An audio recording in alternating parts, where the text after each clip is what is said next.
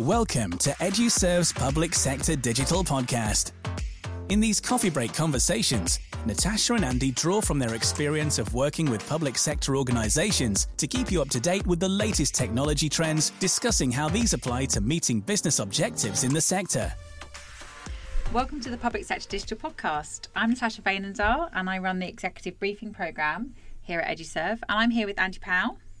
Hi, everyone. Who's our CTO. Um, and today we're going to be tackling the topic of containers. Now, containers are an alternative way of, of virtualizing your infrastructure on public cloud. It may sound like quite a technical topic, so we're going to skip over the technical detail and really try and look at the benefits. So, Andy, do you want to kick off with talking a little bit about the benefits of containers? Yeah, sure. So, the key benefit is really around portability. So, let's think about what that means. So, imagine you are deploying uh, virtual machines to a public cloud platform such as AWS, and you're then building up a set of services on those virtual machines. If you subsequently decide that actually you want to use Azure or Google Cloud Platform instead of AWS, you typically have to essentially redeploy those virtual machines to that new environment.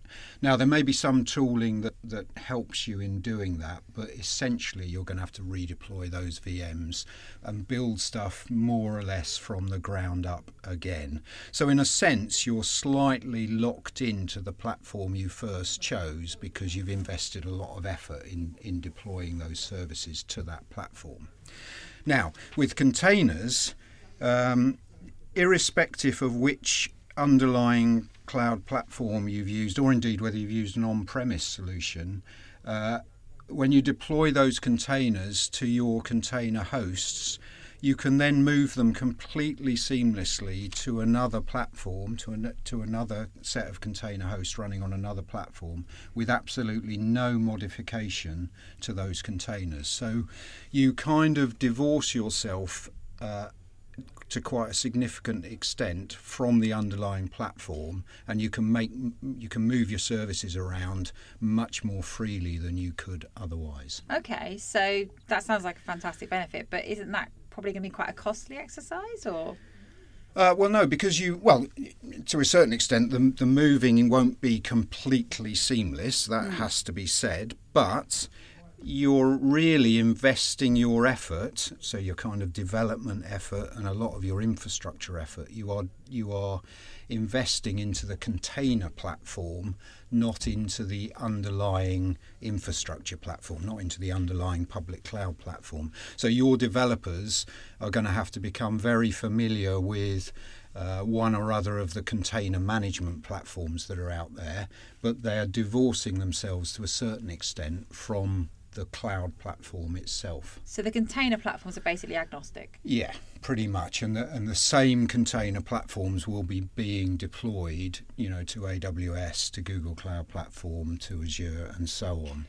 So once you've made that decision to go for containers, you give yourself a lot more flexibility in terms of where you can deploy stuff.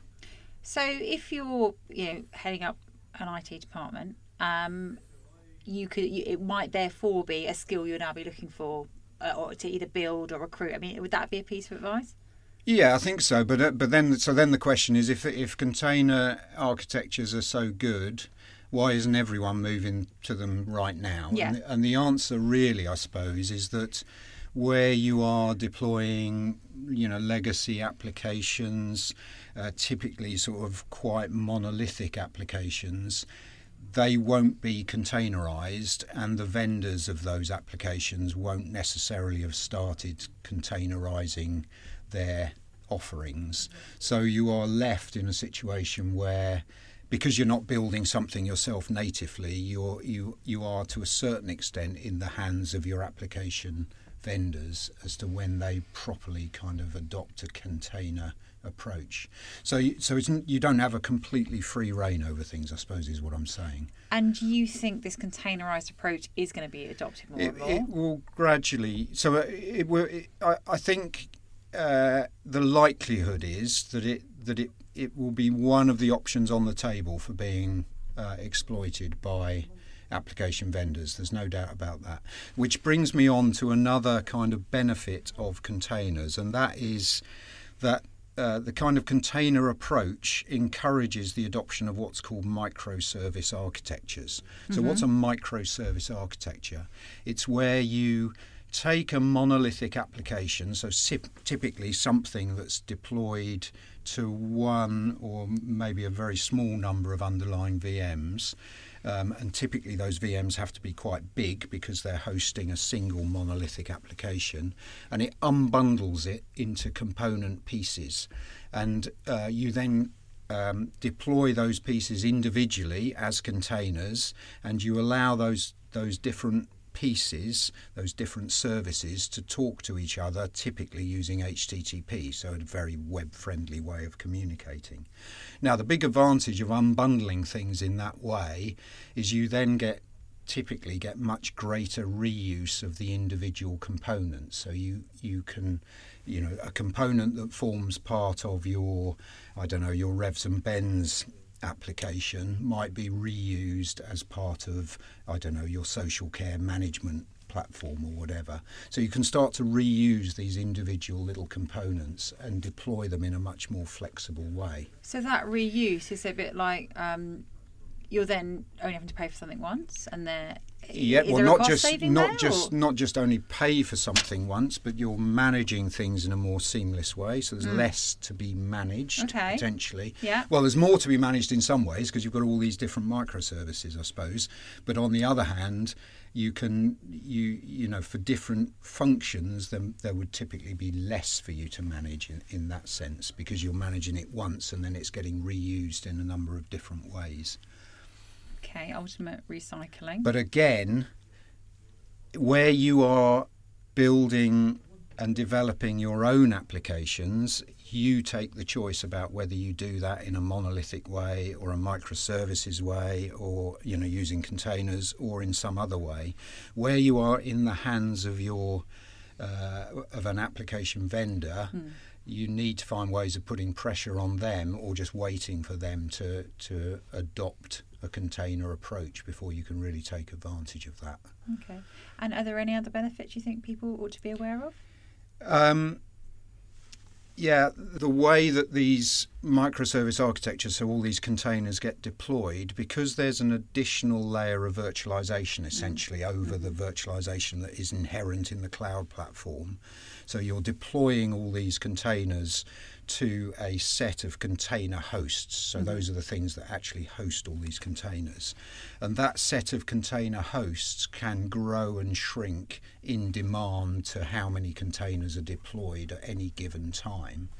So that, that additional layer of virtualization often means better resource utilization. So essentially, you'll, you'll, the likelihood is you'll spend less on your underlying infrastructure because your container hosts can shrink in response to demand. You're not deploying a whole set of individual VMs tied to individual applications. You're kind of packing your applications more densely onto these un- underlying container hosts. Okay. And are there, you know, I always like to bring these things back to practical things that people would be doing in their day to day job. So this sounds like something that people should be keeping an eye on. It sounds like something they ought to be aware of. It, yeah. you know, is there anything practical that people should be doing now? Yeah, I mean, the other thing to mention is that we are seeing, beginning to see the emergence of tools that will uh, look at your legacy estate and attempt to convert it as best it can into a containerized approach. So I think those kinds of tools it would definitely be worth keeping an eye on. Mm-hmm. And and the general space, yeah, absolutely. Mm-hmm. Understanding where the different cloud vendors are with their container platforms, okay. uh, where uh, application vendors are in terms of adoption of these kinds of things. I mm-hmm. think definitely worth keeping an eye on. And where you're developing in house, so where you have a team of developers, then absolutely, uh, you know, containerization should be one of the strategies you should definitely be looking at um, in the way you do that. Because I, I, do think sometimes with um, new advances, there's a balance where you don't want to jump too soon because it's actually quite good to see how things pan yeah. out for a bit. I think containers are ve- these days. Con- containers is a pretty mature area okay. in in cloud terms. Uh, I mean, I couldn't put a number of years on it, but it's a it's a pretty mature area. So I don't think you're taking a risk. You know, if you if you've got your own dev team and you took a decision to move to a container architecture, I don't think that's really risky in any sense that it's too new a technology okay. to you know for you to worry about. So yeah, I, I wouldn't have concerns in that direction. Okay. Okay. Well, I think that's everything from us for today. Unless there's anything else you wanted to add. No. No, great. Uh, if people have questions, they can get in touch. So contact at eduserv.org.uk. And just to remind you what we do, we help people migrate to the cloud optimize the use of public cloud once they're there, and help you develop applications for using in the same. And we work with Microsoft, with Azure and Office 365, and AWS. So that's everything from us. Thanks very much. Bye. For more blogs, reports, videos, and podcasts, visit eduserv.org.uk/slash insight.